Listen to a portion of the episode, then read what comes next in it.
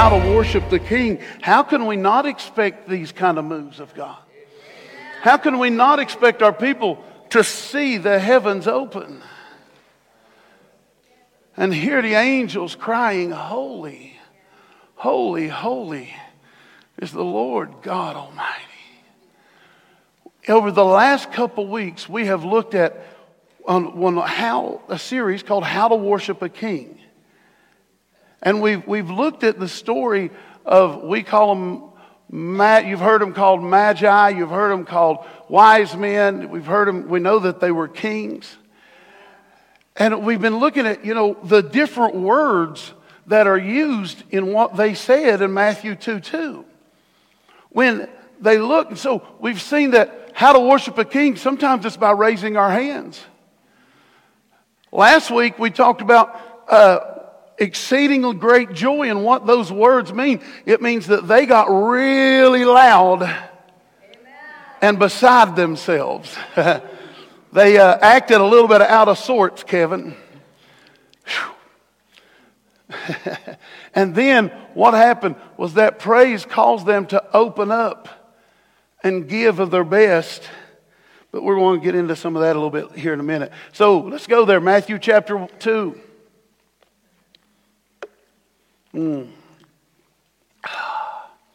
Matthew chapter 2, verse 1, it says, Now when Jesus was born in Bethlehem of Judea, in the days of Herod the king, behold, wise men from the east came to Jerusalem, saying, Where is he who was born king of the Jews?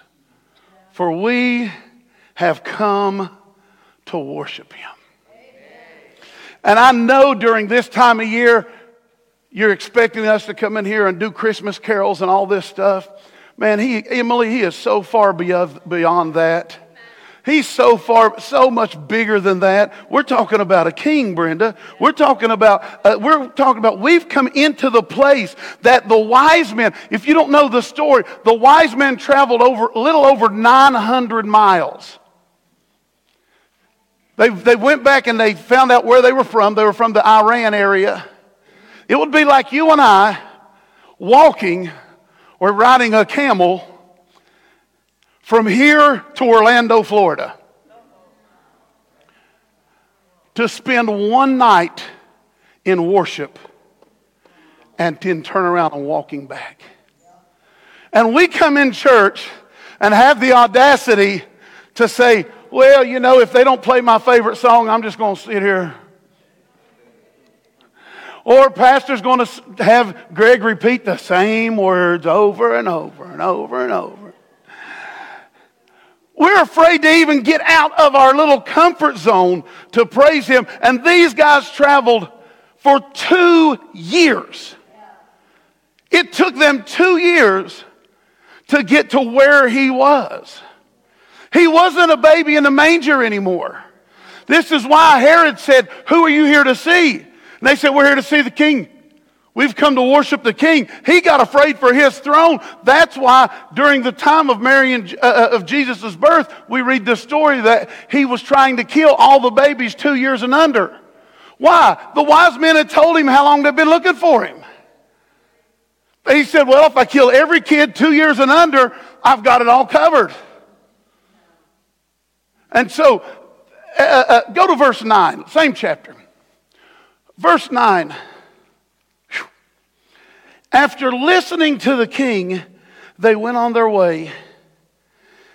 And behold, the star they had seen when it rose before them, and it came to rest over the place where the child was. And this is what we looked at last week. And they saw the star and rejoiced with exceedingly great joy.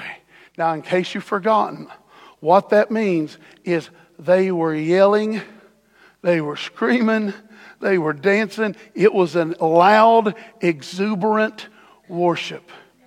It cracks me up how many times that people come into certain churches and they're a little loud, like Stanley.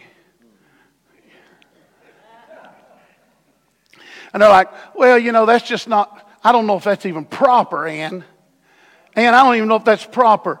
But yet, when we read it and we go back to the original language and we hear the way the wise men responded and what those words actually meant, that they worshiped loudly. It's all right to shout in church. It's all right to get loud. It's all right, John, to get a little bit beside ourselves. But you know, that's not what everybody does. Well, maybe we should. Zach, maybe we need to get outside of our comfort zone every now and then. Because if you had a problem with raising your hands the first week, last week was real hard on you when he told started telling us to shout and make a joyful thank you. You're going to have a real hard time this week. It gets worse. He said, They rejoiced with exceeding great joy. The, let, let, me read that to you out of the Passion Translation. It says, And when they saw the star, they were so ecstatic, ecstasy, that they shouted and celebrated with unrestrained joy. That's what those words, exceeding great they rejoiced with exceeding great joy. That's basically what those words actually meant. They shouted and celebrated with un they did not try to restrain themselves. Imagine what will happen in Harvest Christian Fellowship when its people actually realize how free they are. Wonder what will happen when we understand Pinocchio just went through my head. Remember when he realized he didn't have strings on him? He started singing. He started, I got no strings to hold me down. What's going to happen when a church actually realizes how free, the, who the Son sets free is free indeed? When they realize just how free they are, would we dare come and stand and say, okay, move me if you can? You should have a hard time controlling me. My praise should make you a little uncomfortable. Well, I don't want people looking at me. Well, if everybody acted the same way, nobody'd look at you, would they? Moving on.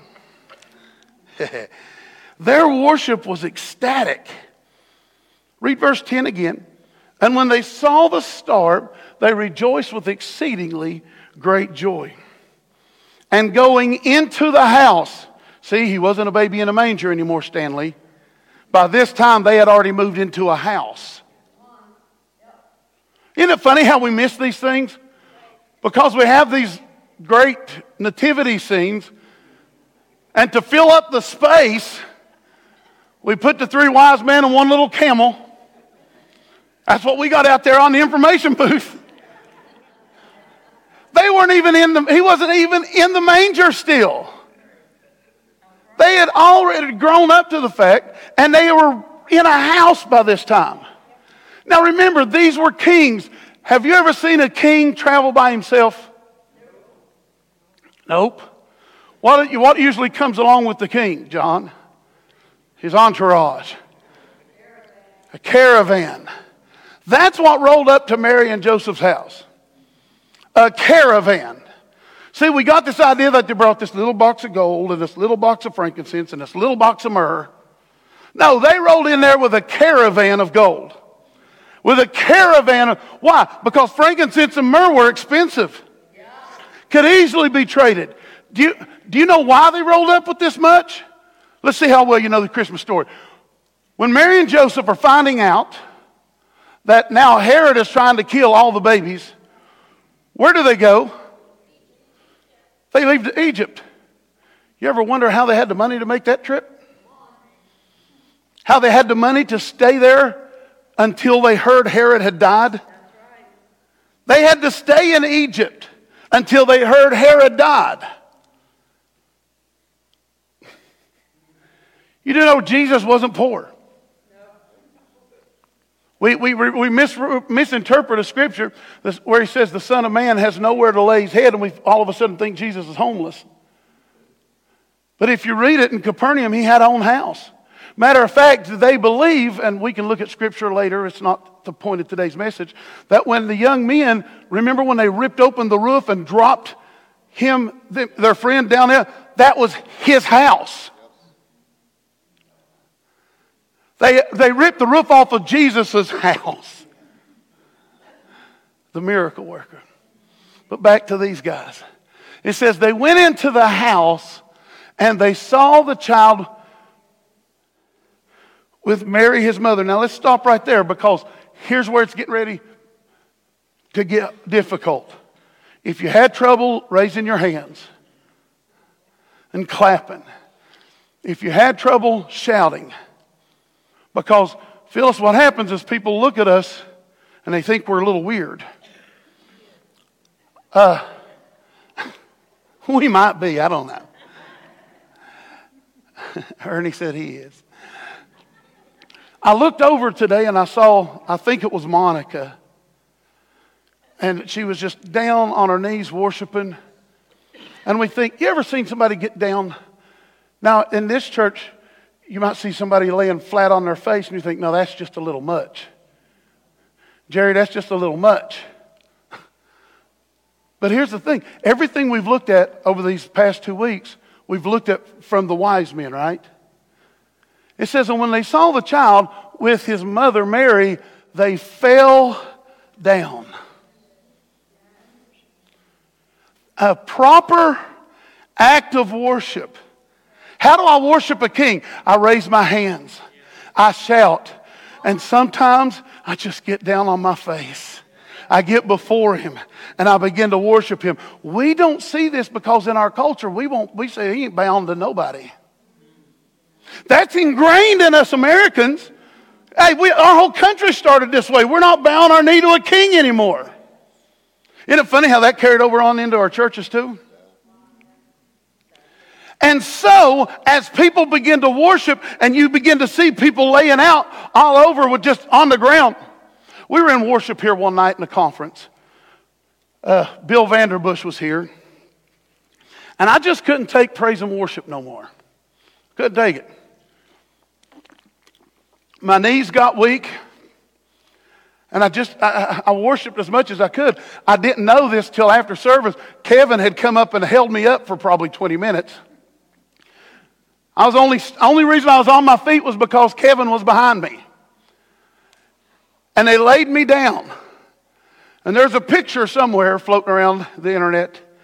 I laid right here, face down for another two hours and did not move a muscle. Matter of fact, Bill Vanderbush was, was preaching that night, and he had to walk over top of me to preach, Zach. People say, well, that's just weird. And they fell down and worshiped him. They fell down. See, one of the acts of worship, I'm, I'm telling you, I'm giving you stuff to try. Try it home first so you don't think everybody's looking at you. Raise your hands every now and then. Shout every now. Listen, if, if Mike and, and, and Rob back there are doing their jobs right, they ain't nobody going to hear you yell anyhow. Because this place ought to be cranking. All right? Ain't nobody going to hear you. I dare you to lift your voice. Now, some of you all that lift your voice all the time, let's take it a step farther. When's the last time we would just get on our face, just lay down, and just worship Him?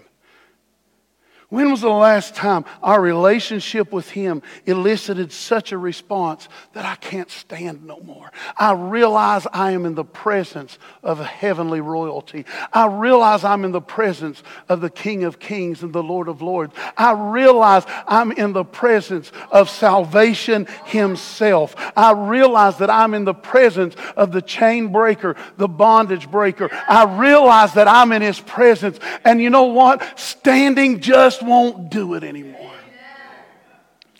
And they fell down and worshiped him. Now remember, they had walked two years for this moment. Two years for this moment. And they fell down and worshiped him. Then opening their treasures, multiples. Then opening their treasures, they offered him gifts gold, frankincense, and myrrh. See, this type of worship doesn't happen very often because in our culture, we don't see this type of honor. Let's try it again over here. In our culture, we don't see this kind of honor because we don't worship a king like this. We don't have a king. What would happen if we began to honor God the way that they began to honor Jesus? And so, what we do is we find do you realize that in multiple, multiple, multiple cultures around the world, bowing to the king is normal? Coming prostrate on our bellies, face down, is normal. Matter of fact, 131 times in the Bible, it talks about laying face down or prostrate in relation to prayer and worship and speaking to God. 131 times. Now, I could see if it mentioned it once, maybe twice, and we made a regular thing out of it, we say, okay, maybe we've taken something too far. But when it's mentioned 131 times in relation to prayer and worship. And so often it, it includes that exact word prostrate, face down, face down. Matter of fact, 256 times that word prostrate is used in the Bible. Now we're over 400. We're right at 400 times that he says, to lay out face down. But man, people's going to look at me weird. Listen, they looked at you weird when they saw your blinker come on and you decided to come up this hill this morning. like Brother Hagin used to tell us, you're already in here. They think you're one of us now, anyhow. You might as well enjoy it.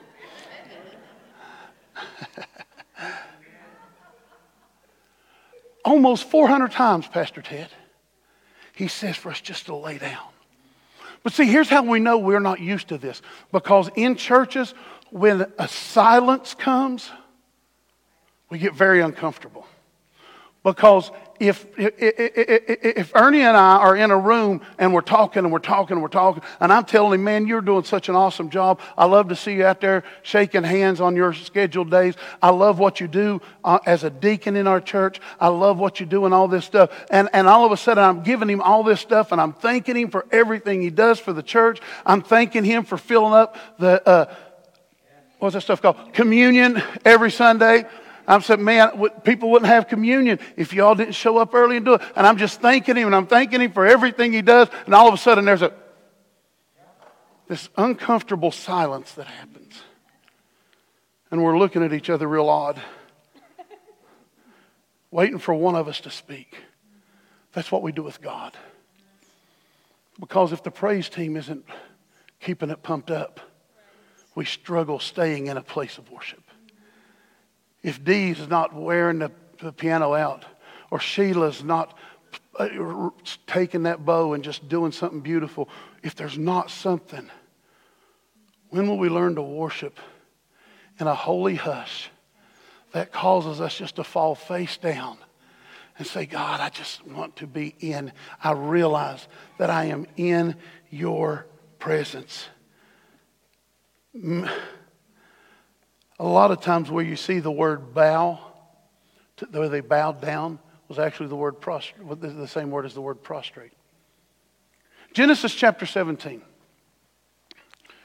I told you, it gets. Here's the thing. Why don't we? Why, why is that hard for us? I'm not even looking at worshiping, worshiping Him in dance. God forbid we start talking about dancing in church. Genesis 17, God appears to Abraham, and he says, And Abram was 99 years old, and the Lord appeared.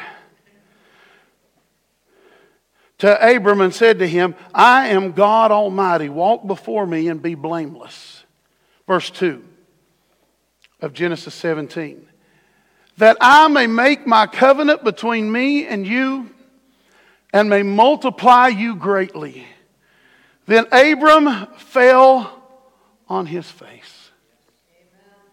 And God said to him, Behold, my covenant is with you.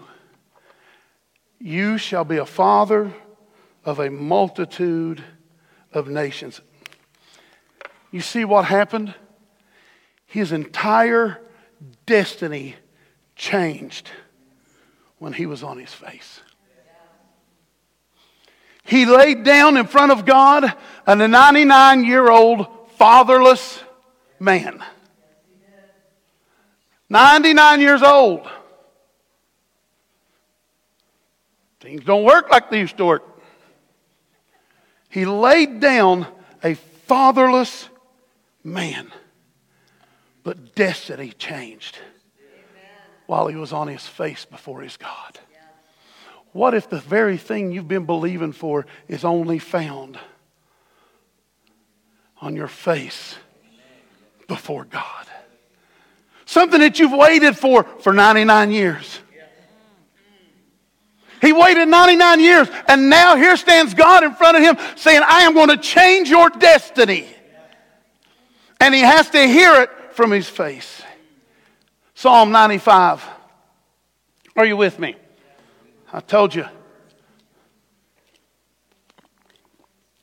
That's why we've been, as we've been talking and going through this worship, you do realize during worship, you don't even have to stay in your seat. You're lucky you're in a place we don't care. Come up here and join us. It's more fun up here, anyhow.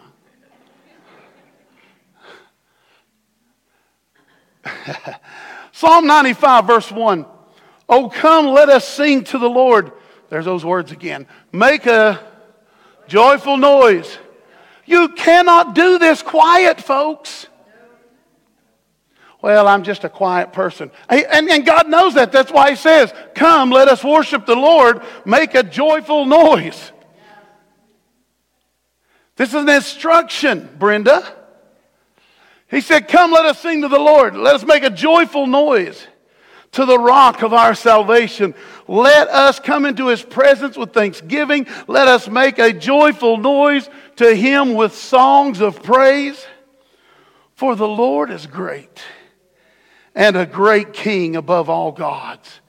In his hand are the depths of the earth, and the heights of the mountains are his also. The sea is his, for he made it, and his hands formed the dry land. Oh, come, let us worship and bow down. That's the word. Let us come and bow down. Man, I don't know if I can go to a church like that. Just because you go to a place that don't do it doesn't mean it's still not in the Word of God. Try it on this section, see if they get it. Just because you go to a church that don't do it doesn't mean it's not in the Word. And as Christians, we're supposed to be followers of the Word, right?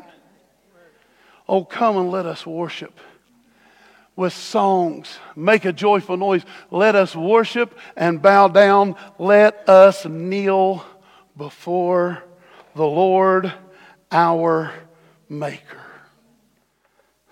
That word there, worship, is the word shakah.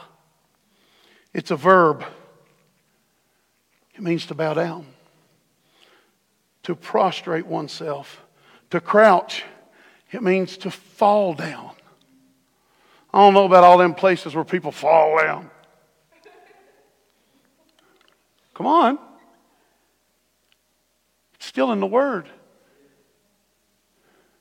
Rita, it's in the Word. He said, it means to fall down, to humbly beseech, to do reverence, to worship. So, what should worship look like? It should be loud, it should be joy filled, it should be people laid out on their bellies. You're in the seats right now. You don't have room to do that there. You only can come up here and do it. It should be full of wonder. It should be hands raised. It should be voices out loud. We cannot do this thing silently. And so we get a very poor interpretation of the word and we turn it into a song and we sing it and it means so much to us and we treat it like it's a, a, a, a something straight a scripture straight out of the bible silent night holy night we'll get into this next week you, why do we think that when the angels appeared to Jesus, how many of you think appeared? Guess. Then why do we only show three? Every Sunday school lesson, three angels appear over two little shepherds. The word says, if you do, I'm, I'm getting ahead of myself, I'm getting into next week, but if you do the research, the Lamb was God of God was born during the time when lambs were naturally born. These shepherds covered the hill. The word says that the heavens opened. For a time, those shepherds on the John, those shepherds on the hill, the heavens opened and they saw into the glory realm of God. And we have the audacity to think this was a silent night?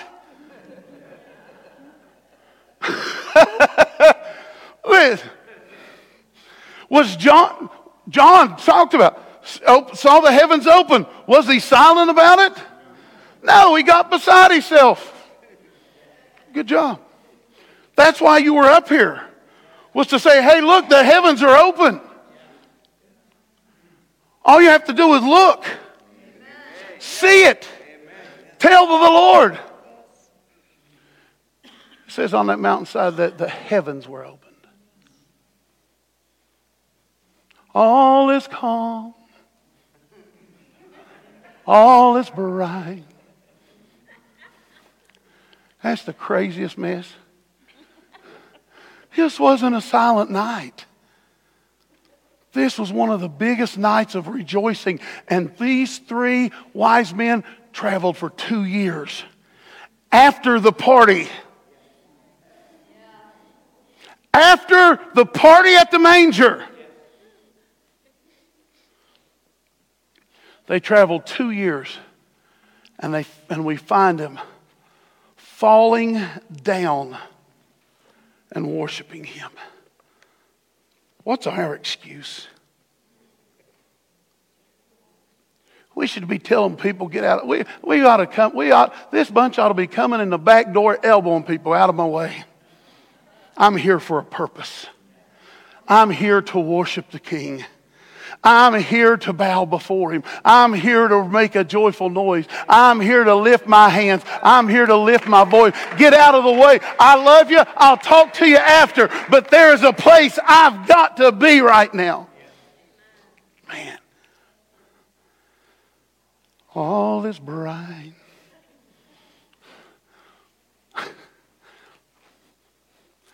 I've got a heavy metal version of that song if y'all want to hear it sometime. Probably puts it more in perspective. Heavy metal. Folks, we, I know what we say, I can't do this. Worship is an innate quality in every human being. We are wired for worship. Everyone. Webster says that worship is this it means to honor with extravagant love.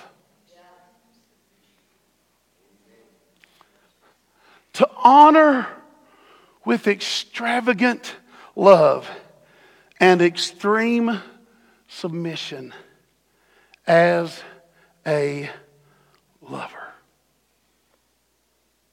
Wow. We lift our hands. We raise our voices. We bow Amen. before him. For he is the king. I don't want, I'm not going to bow. Why should I bow? I'm glad you asked that. Why bow? It's an act of devotion. When they bow before a king on, on the earth, it's an act of devotion to show them that they're devoted to them as a leader. Devotion, the definition of, of, devotion is a solemn attention to the supreme being in worship. It's ardent love and affection, attachment manifested by constant attention. In other words, devotion is me actively chasing the heart of God. And me doing whatever it takes to make sure that I give Him constant devotion. Yeah, but all this bowing stuff, is it really in the Word, Emily? Psalms 5, verse 7. Psalm 5, verse 7 tells us, he says, But through an abundance of your steadfast love, I will enter. Oh, he's talking about getting into the temple.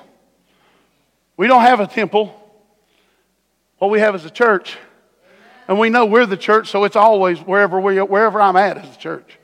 Wherever you're at is church. He said, I will enter your house.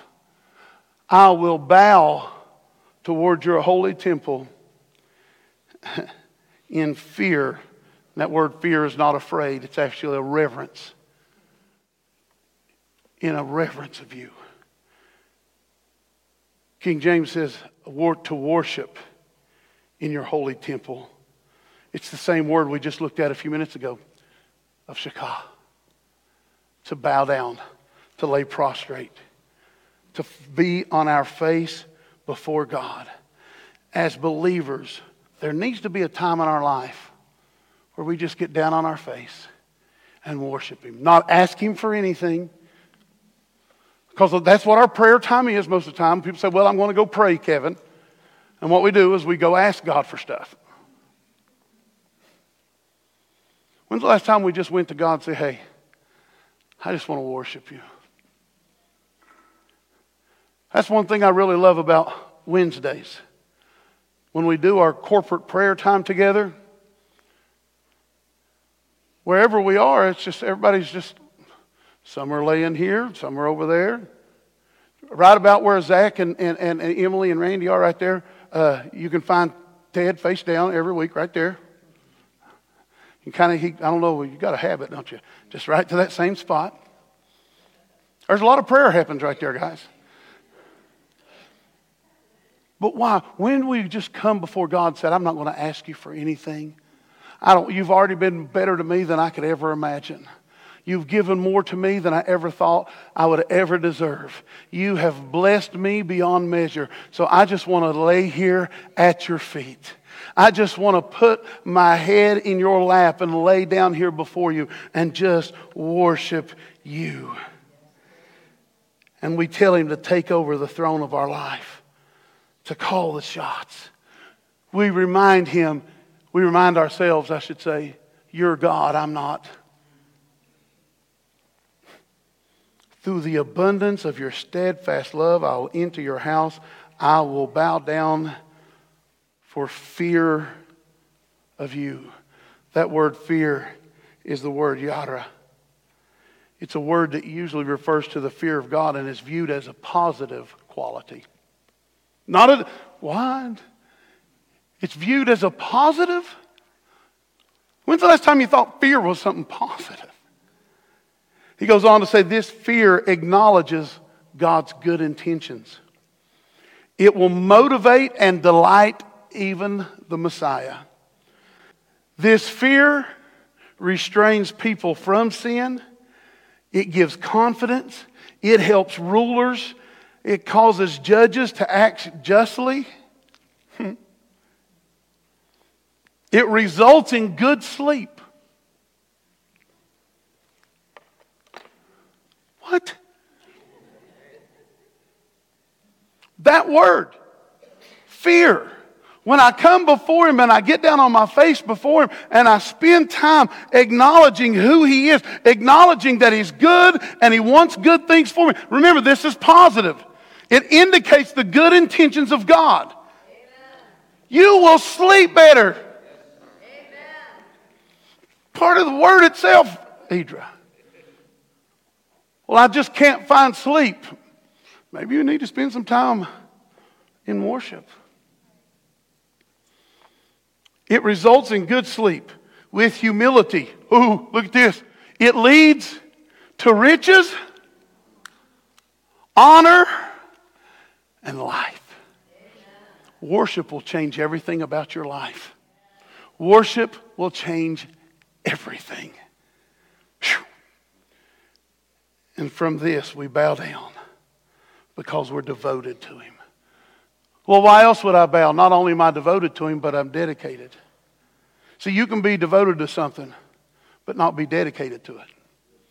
I can be devoted to D and say, You're my wife. I'm never going to cheat, you know, but it's all.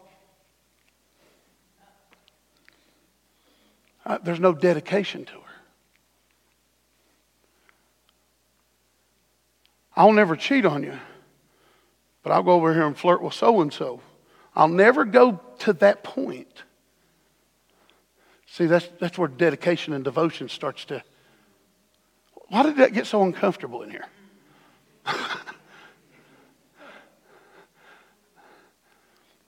if I'm dedicated, it means I'm going to set apart and consecrate to the divine being, to a sacred purpose. Matthew 2, verse 11, halfway down, it says, And they fell down and worshiped him. This kind of dedication does something.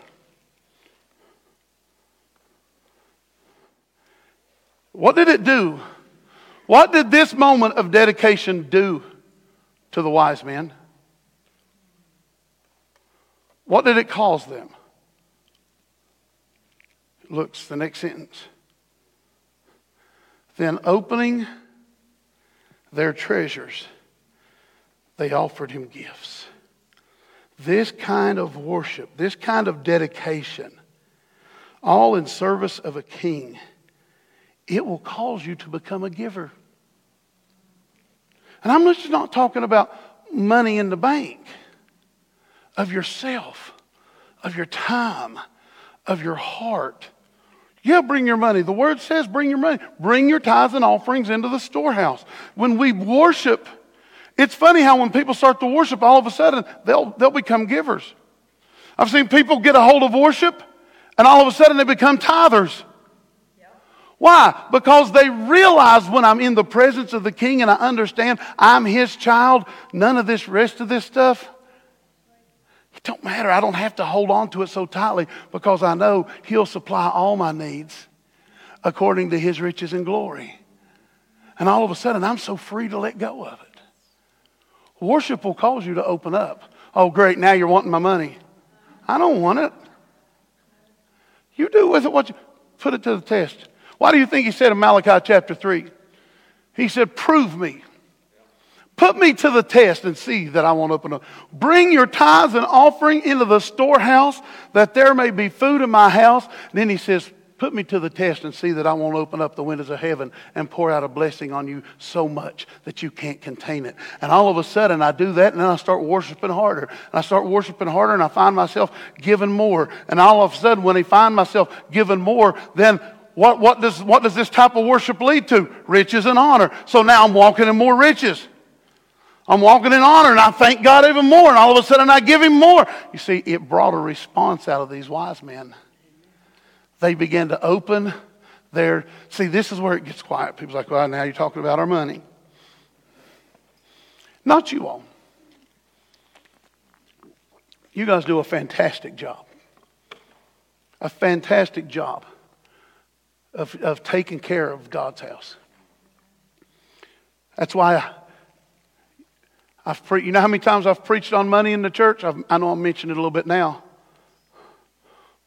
I did five years in between messages of preaching about tithes and offerings. You know why? Because when you got people who worship, who get it, pastors don't have to preach about it. You know why? Because it's the response that happens. Okay, moving on. Because people are okay when you talk about devotion, when you start talking about this kind of dedication, it starts getting. But see, what this does, it, it, it tells God, I'm all in. Everything. I'm all in. My money's all in. My heart's all in. My time's all in. My, my, my service is all in. Every, I'm all in. 100% God, I'm yours. Look what else devotion, dedication. But here's what something else we get out of worship, and we're going to, we're close to the end, is you get direction in times of worship. You get direction. How many of you could use some direction in your life right now? You're, you're praying and saying, Hey, God, I need to know what, what my next step is. I'm telling you, start worshiping. Raise your hands, lift your voice, get on your face. Why? Because direction comes. Direction is to aim you at a certain point. It's a point towards something. Go back to Matthew chapter 2, verse 11. Matthew chapter 2, verse 11. And going into the house, they saw the child with Mary his mother, and they fell down and worshiped him. Then, opening their treasures, they offered him gifts of gold and frankincense and myrrh. And look what happened. And being warned in a dream not to return to Herod, they departed to their own way by another. They departed to their own country by another way. We live in a world that is absolutely what I feel. Everybody say Brent's feelings. So now you know I'm not saying nothing scriptural. We live in a world that is absolutely directionless. They don't know if they're coming or going. Call evil good and good evil. Have no direction, no understanding. And I'm not blaming anybody, so don't go out of here saying, well, he jumped up and preached politics. Half of you, no, you, most of you know I ain't going to do it. But we live in a world that doesn't have direction. People are wanting direction. They're wanting to know what's next. Where do I go? We lack direction in our lives because we don't spend time in worship. Now, if you go to this church any length of time, you already know this. Where does God talk to me most? Somebody knows. In the shower. You know why? I have nothing else. I cannot distract myself with nothing. I can't distract myself with the Bible. What? You distract yourself with the Bible? Well, when it's everything that you do, and that's all I do, that can become a distraction. And there are times when I'd have to come in here when it's quiet. So I can get direction on where we're going next. So most of the time God talks to me, it's in the shower because I I'm in there and I'm praying. And usually, when he does it, as soon as I throw that curtain back and take my first step in, he starts talking. Before I can get anything in my head, in worship is where we find direction. These wise men fell down and worshiped the baby, and then God gave them a dream. Don't go back to Herod, go another way. If you want change, if you want direction, you're praying about something, you say, God, I don't know my next step here, then I'm going to encourage you. Get on your face before Him and just begin to worship and watch Him change your life. Lastly, worship changes everything. Luke chapter 17 there was a bunch of lepers come before Jesus. They weren't supposed to even be anywhere near him. And so while Jesus was coming, go to verse 12. It says, When Jesus entered their village, he was met by ten lepers who stood at a distance and lifted their voices, saying, Jesus, Master. Have mercy on us. And when he saw them, he said, Go and show yourselves to the priests. And as they went, they were cleansed. Jesus, have mercy on us. Go show yourself to the priest like you're supposed to. And on their way, they were cleansed.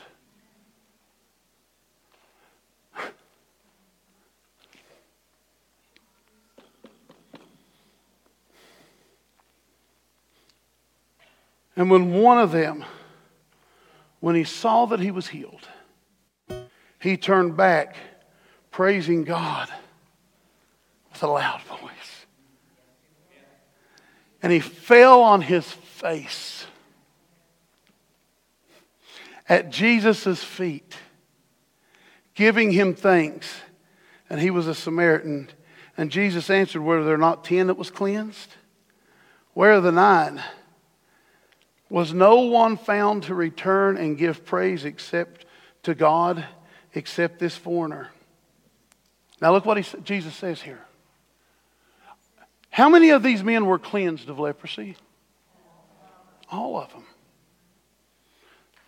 See, leprosy is a bad disease. This particular type of leprosy they dealt with over there caused your digits to fall off. It left scars. And you had to be examined by a priest. And the priest had to make sure you had no open lesions, that all signs of leprosy was removed from your body. All of them got it.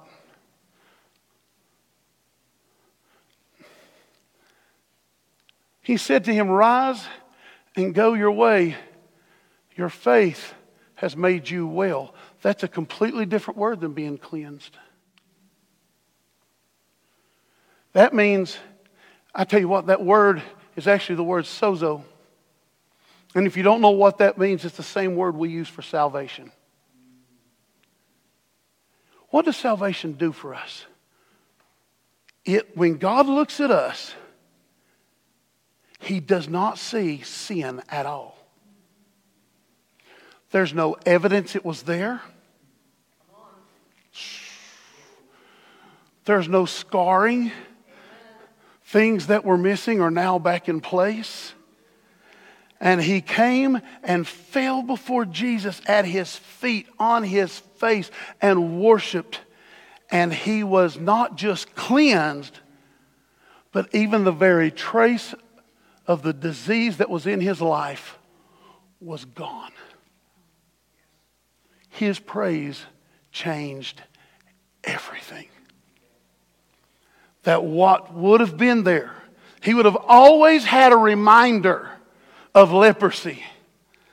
And now he could look at his reflection in a shiny glass and see, I know I had it, but I don't know more. Well, what happened? When I saw I was clean, I ran back and all I did was fall down on my face and I wrapped my arms around his feet and I began to give him praise. And he looked at me and told me to stand up because my faith has made me whole. Worship changes everything. But look what drove him to his face your faith. Faith in whom we serve should drive us to our face and wrap our hands around his feet and watch him change our life forever. How do I worship a king? I'll lift my hands, I'll clap my hands, I'll raise my voice. But there's sometimes where I'm just going to lay down and I'm just going to be right here. And if somebody has to walk over me for an hour and a half, they'll just have to walk over me. One of my favorite places to pray on Wednesdays. She's pointing. Is laying right there. And just lay there. And you know what, Allie? I don't always I don't always talk. Sometimes I just lay there. Well, what if you fall asleep? Well, I think we read in, in that word it says it causes sleep. This kind of worship will cause sleep. I don't feel guilty about it. They may hear me snore, that's okay.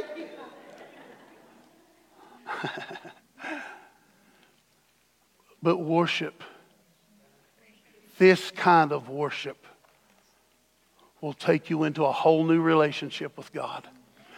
And here you go. You ready? I dare you to try it. I dare you to lift your hands. I dare you to raise your voice. I dare you. Praise and worship time. Stroll up here and join us. Not up there, it's too crowded. Come up here and join us sometime. Well, what if everybody sees me? Who cares? Teenagers, nobody cares. They really don't. Amen? Amen. We will have service next Sunday morning, 10 a.m. We are going to continue talking about how to worship a king. I will not guarantee you Christmas carols because I'm talking to a king. And he deserves everything the king deserves. Let's pray. Father, we thank you for today. We thank you for who you are and what you are in our life. Father, as we give you praise and honor and glory for all that you do, I ask you, Lord, that today be the day that my worship changes, that I praise you differently. Let me raise my hands in comfort. Let me raise my voice in victory. Let me lay on my face before you. I thank you for it in Jesus' name. Amen. Amen.